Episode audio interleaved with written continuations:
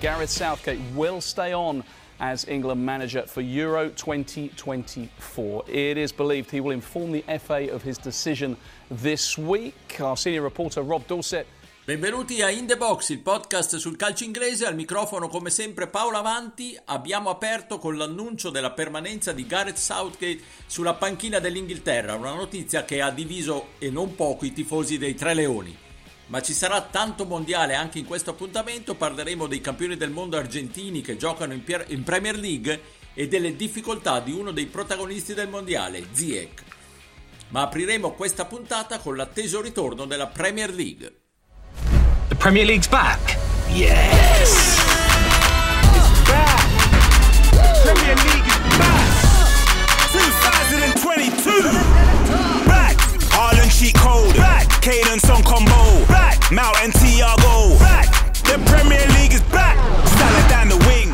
Questa musica la Premier League ha iniziato il conto alla rovescia per la ripartenza del campionato. Ripartenza anticipata in questi giorni da un gustoso turno di Carabao Cup con niente di meno che Manchester City-Liverpool. Ma qui parliamo esclusivamente di Premier con i miei abituali compagni di viaggio Stefano Cantalupi, ciao Stefano. Ciao, bentrovati a tutti. E da Londra Pierluigi Giganti, ciao Pierluigi. Ciao a tutti. Allora Stefano, si giocherà tantissimo da Santo Stefano in poi, come da tradizione e, e anche per effetto del mondiale, con tante scorie psicologiche e fisiche difficili da prevedere. Assolutamente sì, però non è detto che per forza di cose ci sia una corrispondenza biunivoca tra i giocatori che hanno fatto un buon mondiale, magari anche vincendolo, e eh, il rendimento dei club in cui giocano. Insomma, non è detto che basti avere giocatori reduci da un ottimo mondiale per ripartire di slancio. Eh, personalmente sono molto curioso di capire quale tipo di mix verrà a crearsi tra i giocatori che hanno giocato il mondiale e quelli che invece eh, hanno avuto un periodo di stop. Eh, anche solo banalmente per vedere se hanno lo stesso ritmo in campo, se si vede qualche differenza, diciamo, percepibile tra, tra chi non ha mai smesso, diciamo, e chi invece eh, ha avuto una pausa. Detto che il mondiale, secondo me, si è giocato anche su ritmi completamente diversi rispetto a quelli che si giocano nei campionati, Premier League compresa. Non che si sia andati piano, perché poi se si guarda anche solo la finale Francia-Argentina, eh, il ritmo in campo era molto molto alto, ma secondo me c'era un tipo di aggressività di, di, di diversa, diciamo, sotto forma anche di scatti, di, di, di, interpretazione aggressiva proprio della gara che secondo me non, non, non, c'è, ecco, non c'è stata nel mondiale rispetto a quello che si vede nei campionati. Prova ne è che ci sono stati veramente pochissimi infortuni e eh, questo certamente dipende anche dal clima favorevole che c'era in Qatar, ma io credo anche proprio dal tipo di atteggiamento. Venendo alla Premier League e alle squadre di Premier League, adesso magari approfondirete eh, anche quello che ne pensate voi, eh, io credo che in questa seconda parte vedremo, come dire, una, um, qualcosa di diverso rispetto a quello che, che si è visto nella prima un po' perché ci sono anche giocatori che avevano il mondiale come obiettivo e forse non dico che hanno gestito le energie, ma sapevano di non poter dare tutto proprio nella primissima parte. Mi aspetto che alcuni allenatori abbiano trovato la quadratura eh, che magari è mancata un po' all'inizio dell'anno, mi riferisco magari a Klopp che non ha avuto subito il solito Liverpool e magari anche a Ten Hag che ha preso in mano un Manchester United eh, pieno di alti e bassi, magari insomma do- con alcuni elementi in più eh, su cui ha potuto studiare, visto che c'è stata una pausa, magari può cominciare in maniera più eh, pronta, diciamo, la seconda parte del campionato. Eh sì, penso anch'io che pensavo proprio a Tenag, che potrebbe essere uno, uno di quegli allenatori che riparte dopo la sosta del mondiale, liberatosi di Cristiano Ronaldo con delle idee un po' più chiare, più concrete di come far giocare la squadra, poi il campo ci dirà se, se, se queste idee funzioneranno o meno. Eh, in un ipotetico ranking di questa ripartenza, la safety car lascia le, la pista, Pierluigi chi, chi, chi abbiamo in pole position? Il solito Manchester City. Ma sì, nonostante intanto ricordiamo un po' come stanno le cose perché magari ci siamo dimenticati un po' di puntatori, no? E allora eh, l'Arsenal parte con 5 punti di vantaggio sul City, il Newcastle è terzo, io me l'ho dimenticato ad esempio, il Tottenham è nell'altra posizione buona per la Champions e Liverpool e Chelsea sono staccati addirittura di 15 e 16 punti dalla vetta. Questo in, in alto. Invece in fondo abbiamo Forest, Southampton e Wolves che sono le ultime tre. Tra l'altro ehm, il Southampton è ora guidato da Nathan Jones che li aveva già condotti nell'ultima partita persa ad Anfield per 3-1, mentre a Wolverhampton c'è una novità assoluta perché debutterà in panchina Lopeteghi che era già arrivato prima della fine dei mondiali ma non aveva mai effettivamente eh, guidato la squadra del campo. Allora, chi è in, in, pole position? Ma sì, noi l'abbiamo detto anche prima dei mondiali che comunque il City, nonostante i 5 punti di ritardo, che non sono pochi, è comunque la squadra favorita. Io credo che eh, l'Arsenal ha beccato una brutta batosta a questa Coppa del Mondo perché lo diceva giustamente Stefano, non ci sono stati tantissimi infortuni, però l'Arsenal rischia di pagare carissimi i mondiali perché Jesus è fuori fino alla fine di febbraio. E Jesus in questo Arsenal, supponendo che non ci siano colpi importanti nella finestra di gennaio, è un giocatore fondamentale perché dietro di lui c'è solo un Ketia. E in Ketia, francamente io l'ho visto anche dal vivo nella partita contro la Juventus, è un buon giocatore, ma sicuramente è ancora un prodotto molto molto grezzo e ruvido e sicuramente non è in grado di poter sostituire il, il centravanti brasiliano. Quindi questo secondo me avrà un uh, sarà comunque un fattore importante. E poi è chiaro che bisogna anche capire come le squadre mh, reagiranno ha una situazione un po' strana perché intanto ci sono giocatori che ritornano in uh, periodi diversi, ad esempio tra semifinali e finali il Tottenham ha tre elementi e Manchester United, West Ham e Chelsea ne hanno due che verosimilmente arriveranno proprio all'ultimo momento, forse neanche in tempo per giocare a Santo Stefano, quindi anche questo avrà almeno inizialmente un, un, certo, un, certo, impatto. E poi ci sono un, qualche infortunio dei mondiali, dicevo Jesus, anche al Tottenham non è andata particolarmente bene perché Richarlison, Ben Davis e Bentancur hanno preso qualche, qualche colpo, in particolare Richarlison non sembra che sia um, brevissimo. E poi ci sono anche tanti altri cambiamenti, ci saranno i cambiamenti dei, del mercato di gennaio, alcuni avvicendamenti sono già uh, comunque avvenuti perché ovviamente non ci sarà più CR7, non dimentichiamocelo. Lo United peraltro ha rinnovato il contratto di Rashford, Fred, Dalot e Show, quindi Ten Hag sembra avere le idee chiare su chi puntare e ci sono, come dicevo, già alcuni nuovi giocatori che sono stati prelevati da alcune squadre, in particolare il filone brasiliano sembra essere quello che ha la meglio in, eh, in questa situazione perché abbiamo Gustavo Scarpa che è arrivato al, al Nottingham Forest dal Palmeiras e nelle prime amichevoli ha dato, eh, si è messo in luce particolarmente, poi il, il, West Ham ha preso un difensore dal San Paolo, Luison, e soprattutto il Wolverhampton sembra avere eh, diciamo, gestito la mancanza di un centravanti prelevando Cugna dall'Atletico Madrid che è un, è un ottimo giocatore che ha, non ha trovato lo spazio che avrebbe voluto in, uh, nella Liga. Da segnalare anche che nel, nelle prime tre giornate che si giocheranno dal, ehm, da Santo Stefano al 5 di gennaio ci saranno due big match importanti, uno il 3 di gennaio all'Emirates, Arsenal Newcastle e poi due giorni dopo, sempre a Londra, il Chelsea accoglie il uh, Man City.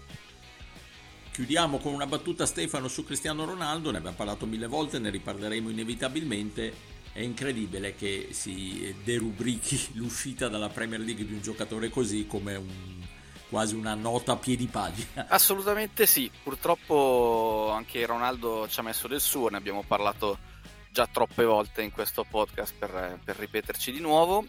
e però si risolve almeno l'equivoco, ecco, diciamo che da qui in avanti non ci sarà più da preoccuparsi o da occuparsi della reazione di Ronaldo a quanti minuti gli vengono concessi e a quante panchine gli tocca subire, diciamo. Non è stato il suo mondiale anche perché proprio forse la sua presenza lo ha fatto diventare un po' anche lì, anche nel Portogallo, un equivoco e hanno, sono inciampati diciamo contro il Marocco che, che era proprio una cosa eh, da evitare per un'edizione del Portogallo così talentuosa come, come questa però insomma probabilmente si è chiuso anche nel peggiore dei modi perché ha visto Messi trionfare quindi ormai anche quelli che usavano i mondiali vinti come possibile tiebreaker tra i due per decidere chi è più forte, cosa che mi sembra poco intelligente, però giudizio personale. Eh, diciamo a questo punto pene dalla parte di Messi. Sicuramente la Premier League perde una, un'icona, forse il giocatore l'aveva perso da un po'.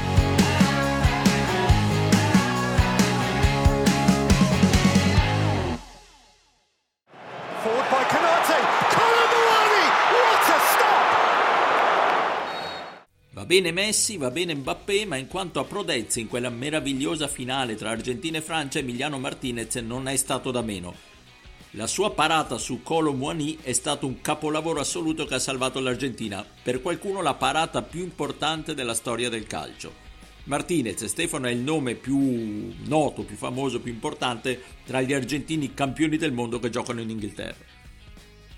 Sì, eh, non può che essere così perché quella parata resterà, diciamo, come l'icona eh, almeno quanto il gol di Messi o i gol di Messi che poi hanno portato l'Argentina a vincere il mondiale e resterà anche la splendida foto di Martinez che, eh, come dire, utilizza il guanto del miglior portiere per salutare la tifoseria francese che eh, non era stata tenerissima nei suoi confronti. Mi chiedo cosa si aspettasse, tra l'altro, visto che eh, era il portiere della squadra avversaria. Poi, comunque, lui ha un temperamento da sempre abbastanza particolare. Non è la prima volta che si lascia andare a quel tipo di gesto. E il Dibu, come soprannominato, viene da una serie tv argentina di famiglia, è su un Dibuco, era la, la serie tv, e lui pare somigliasse molto al protagonista sicuramente assomiglia al protagonista dei mondiali perché eh, anche prima di, di, di, decidere la finale eh, aveva dato un contributo enorme contro l'Australia in una partita agli ottavi dove l'Argentina aveva stentato o comunque si era complicata la vita nella seconda parte e poi già anche contro l'Olanda era finita ai rigori e ancora una volta aveva prevalso l'albiceleste. Lui è un personaggio molto molto particolare che ha avuto anche momenti di depressione in carriera, se non proprio la depressione quella vera, diciamo quantomeno di, di, ha avuto dei bassi significativi.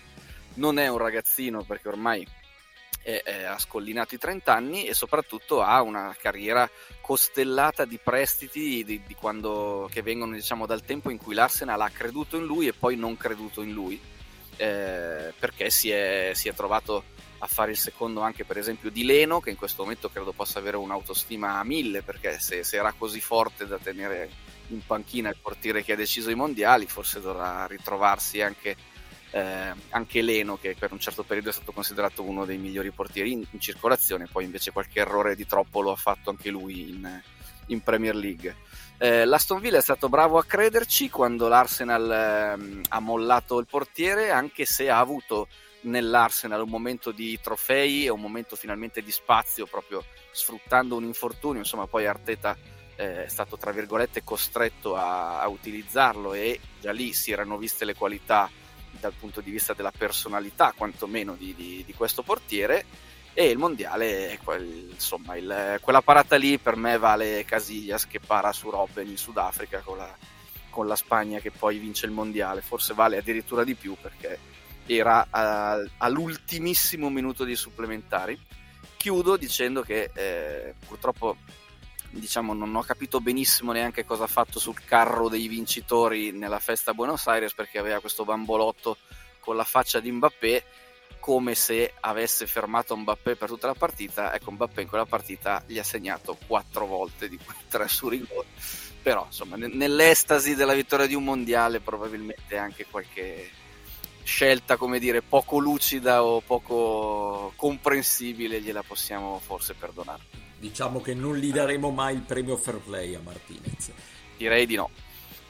Tra, tra l'altro la, la, mm, l'appunto interessante secondo me è che questi prestiti di cui diceva Stefano non è che fossero, non so, al West Ham o all'Everton. Martinez si è girato Oxford, Sheffield Wednesday, Rotherham, Getafe e Reading, giusto per fare qualche nome quando anche non era proprio giovanissimo, giovanissimo. Per cui effettivamente di gavetta ne ha fatta parecchia in Inghilterra. Eh, se penso a Oxford è un po' il primo che mi viene in mente come, come figura, ecco Martinez, diciamo. Molto oxfordiano, esattamente. Pierluigi, eh, in Premier non c'è solo Martinez perché c'è anche qualche altro campione del mondo. Eh sì, e ce ne sono in particolare due che secondo me hanno, si sono messi particolarmente in luce, che sono Alvarez e McAllister. Alvarez perché comunque ha segnato 4 gol in 467 minuti, eh, ha giocato molto bene nella semifinale con la Croazia e comunque, voglio dire, ha 23 anni, eh, sostanzialmente ha segnato eh, più gol di quanti Messi ne avesse fatti alla sua età in una Coppa del Mondo, per cui già questo mi sembra un, una, una, situazione importante. Alvarez è un giocatore che già a River Plate si era messo in uh, luce perché aveva vinto ben 6 uh, trofei, aveva segnato un sacco di gol, 54 gol, e devo dire che in questo inizio al City, nonostante si trovasse di fronte un totem come Haaland, però ha avuto la possibilità di mettersi in luce perché alla fine ha giocato 20 partite, ha fatto 7 gol, ehm, ha offerto 2 assist che sono eh, un ritorno assolutamente eccellente, soprattutto tenendo in considerazione come Guardiola è molto attento nel gestire il minutaggio dei nuovi arrivi. E quindi io mi aspetto che nella seconda parte del campionato non mi stupirei che ci potesse essere un attacco con magari Alvarez, eh, Haaland e Foden, eh, specialmente in alcune partite, anche in considerazione del fatto che Mares, almeno nella prima parte di stagione, non è che abbia convinto particolarmente. Quindi giù il cappello di fronte ad Alvarez, anche se ovviamente è più semplice segnare ai mondiali quando dietro hai uno come Messi. Uh, però, però pensa a quel tridente Alvarez, Holland, Foden con dietro De Bruyne. Poi, poi, mi dite che il campionato non è già deciso e non l'ha già vinto il City. Sì, è Bernardo Silva a dare anche un aiutino. Esatto. Sì, no, in effetti, in effetti è, da, è, da, paura. Comunque, di, di, oltre ad Alvarez, eh, credo che sia bene spendere più di una parola per McAllister, perché McAllister da quando è entrato nel centrocampo di Scaloni contro il Messico, eh, non è stato più tolto e secondo me ha dato un contributo fondamentale assieme a Enzo Fernandez al gioco della selezione albiceleste. Eh, contributo eccezionale perché McAllister è un giocatore che è un centrocampista completo, è intenso, è bravo senza palla, ha tempismo negli inserimenti, è intelligente, è anche bravo a concludere, al Brighton ci ha fatto vedere che lui può giocare davanti alla difesa, può giocare da intermedio, addirittura l'abbiamo visto quasi come laterale sinistro alto in alcune partite con l'Argentina.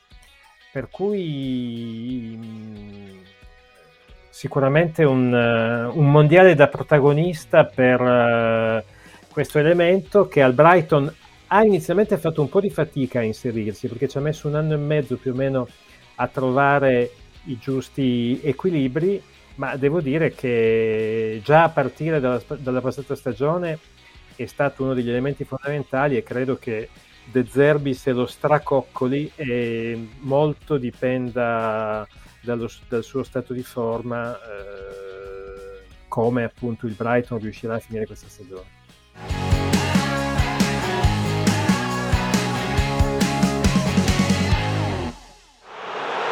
mistake here, and it might prove costly.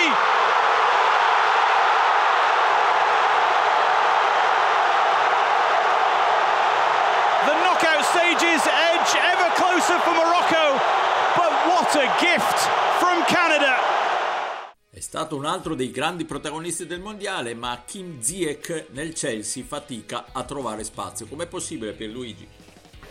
Eh, guarda, Ziyech eh, è un giocatore, mm, un giocatore strano, no? cioè un giocatore che in realtà eh, sono già due anni e mezzo che è al Chelsea, quindi non è un, uh, un neo-arrivo, eppure al, tra i blues ha fatto vedere che ha tecnica sopraffina, senza dubbio, perché in alcune partite è stato ingestibile, però non riesce, non è mai riuscito a offrire continuità alle, alle sue performance. No? E non, non, non, c'è da stupirsi rispetto al fatto che potrebbe finire eh, per essere ceduto nella, nella, finestra di gennaio. In realtà è, è una vita che Ziyech è sul mercato, no? almeno nelle ultime due eh, finestre si è fatto più volte il suo nome in uscita dal Chelsea. Eh, ha giocato 92 partite, ha segnato solo 10 gol, che non sono tantissimi, anche se lui comunque è più un centrocampista offensivo. Quest'anno addirittura ha giocato due volte dall'inizio, che eh, francamente, avendolo poi visto al mondiale, no? quando abbiamo visto un giocatore fondamentale nelle, nelle prestazioni del, Mes- del, sì, del, Messico, del Marocco, ma non soltanto a livello tecnico, eh, ma anche a livello di corsa, di intensità e stiamo parlando di un giocatore che a febbraio del, di quest'anno aveva lasciato la nazionale perché era in, in rotta con Harry Hodzic. Poi quando è arrivato Regraghi è cambiato assolutamente tutto e, e, questo secondo me spiega anche un po' il personaggio Ziyech. Ziyech è un giocatore che ha bisogno di sentirsi prima donna, ha bisogno di sentirsi coccolato, ha una personalità molto complicata, è un ribelle, uno che eh, ama anche sfidare i suoi allenatori, addirittura Marco van Basten, eh, che l'ha avuto al Herenhen, eh, l'ha detto, è un giocatore splendido tecnicamente ma assolutamente ingestibile. Di contro invece l'allenatore del Marocco, Regragui, ha detto Ziyech è un giocatore che invece se gli dai fiducia si immola per te, si immola per la squadra. Quindi ci sono pareri molto discordanti, forse il calcio inglese non è neanche eh, il calcio adatto a lui, ma io credo che principalmente ci voglia una squadra che veramente lo faccia sentire eh, il, il, protagonista eh, unico di, della formazione e chiaramente al Chelsea questo non può succedere. E, e Stefano, si parla molto di mercato e si parla, o si è parlato perlomeno, molto di Milan. Sì, il problema è il suo ingaggio, che comunque si parla di almeno 6 milioni di euro l'anno.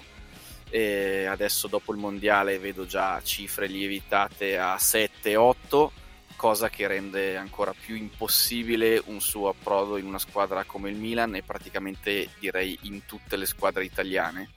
Eh, non ci siamo insomma come, come come tipo di stipendio, ecco, anche perché si parla di un giocatore che ormai va verso i 30 anni, quindi è chiaro che il suo stipendio negli anni si è alzato, visto quello che comunque ha dimostrato tecnicamente, però è fuori linea.